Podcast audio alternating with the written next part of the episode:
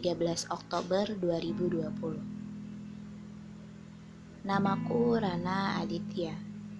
Gadis pemalu, perasa, pemarah, egois, suka menyendiri, tapi mudah menangis. Masih seperti anak kecil yang merindukan pelukan Kecupan di kening, dan ucapan semangat Sudah 20 tahun kini usiaku. Tahun ini adalah tahun terberat dari tahun-tahun sebelumnya. Aku lebih banyak bertengkar dengan diriku sendiri. Emosiku mudah naik turun. Aku juga bingung dengan cita-citaku.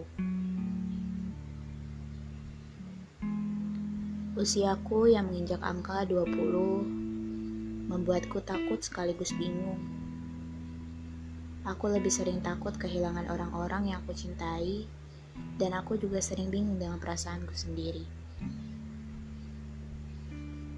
Tahun ini berat. Ada banyak struggle hidup yang kurasakan. Aku jadi lebih banyak berpikir macam-macam, lalu membenarkan isi kepalaku sebelum memvalidasi. Sampai akhirnya aku merasa begitu dijauhi, dibuang, dibiarkan sendiri, oleh orang-orang yang dicintai. Menjadi dewasa itu berat ya. Aku seperti belum siap, tapi juga waktu terus berjalan. Apakah begini rasanya memasuki tahap hidup yang baru? Semenjak pertengkaranku dengan mama bulan lalu, aku juga sebal kepada diriku. Mengapa aku begitu marah? Apa yang seharusnya aku marahi?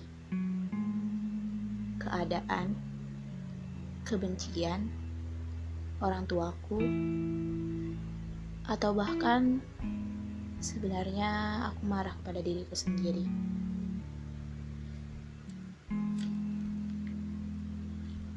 Ditambah aku juga sebal karena sulit sekali lisan ini bertanya kabar lebih dulu kepada orang lain. Aku selalu ingin dimengerti, Selalu ingin lebih dulu ditanya. Sampai akhirnya orang lain mungkin lelah menghadapiku. Aku yang egois, tidak pernah belajar memposisikan diri pada hidup mereka.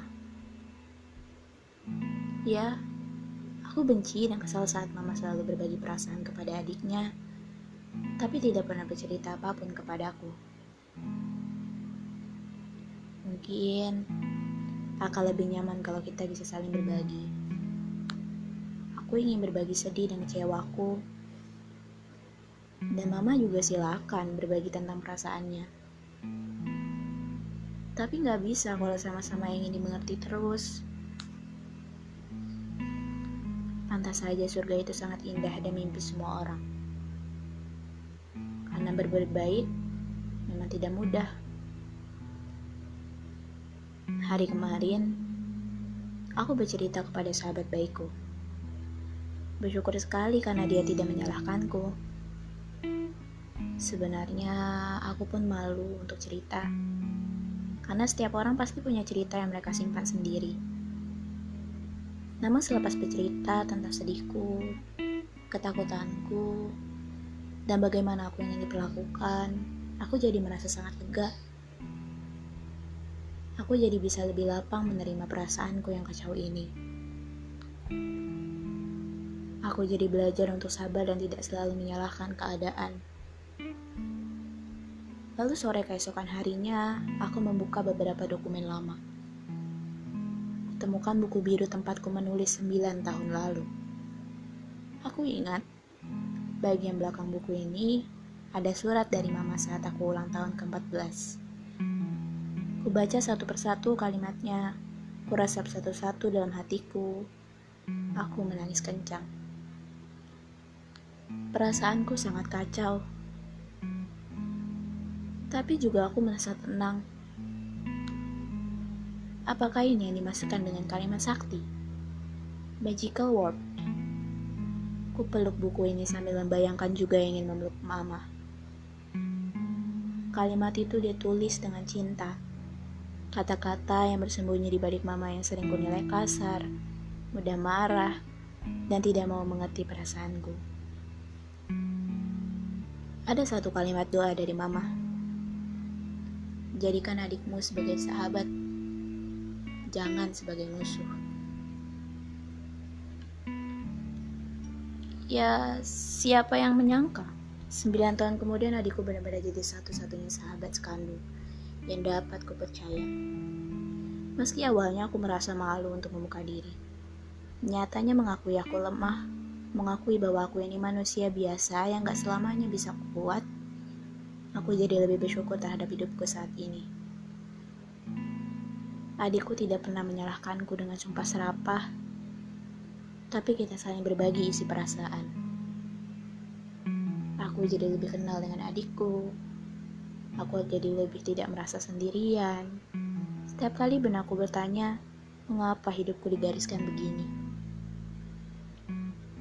Mengapa aku merasa benci dengan seseorang yang melukaiku? Dan beragam pertanyaan mengapa, aku lambat laun menemukan jawabannya dari setiap hasil diskusi dan berbagi perasaan kepada adikku.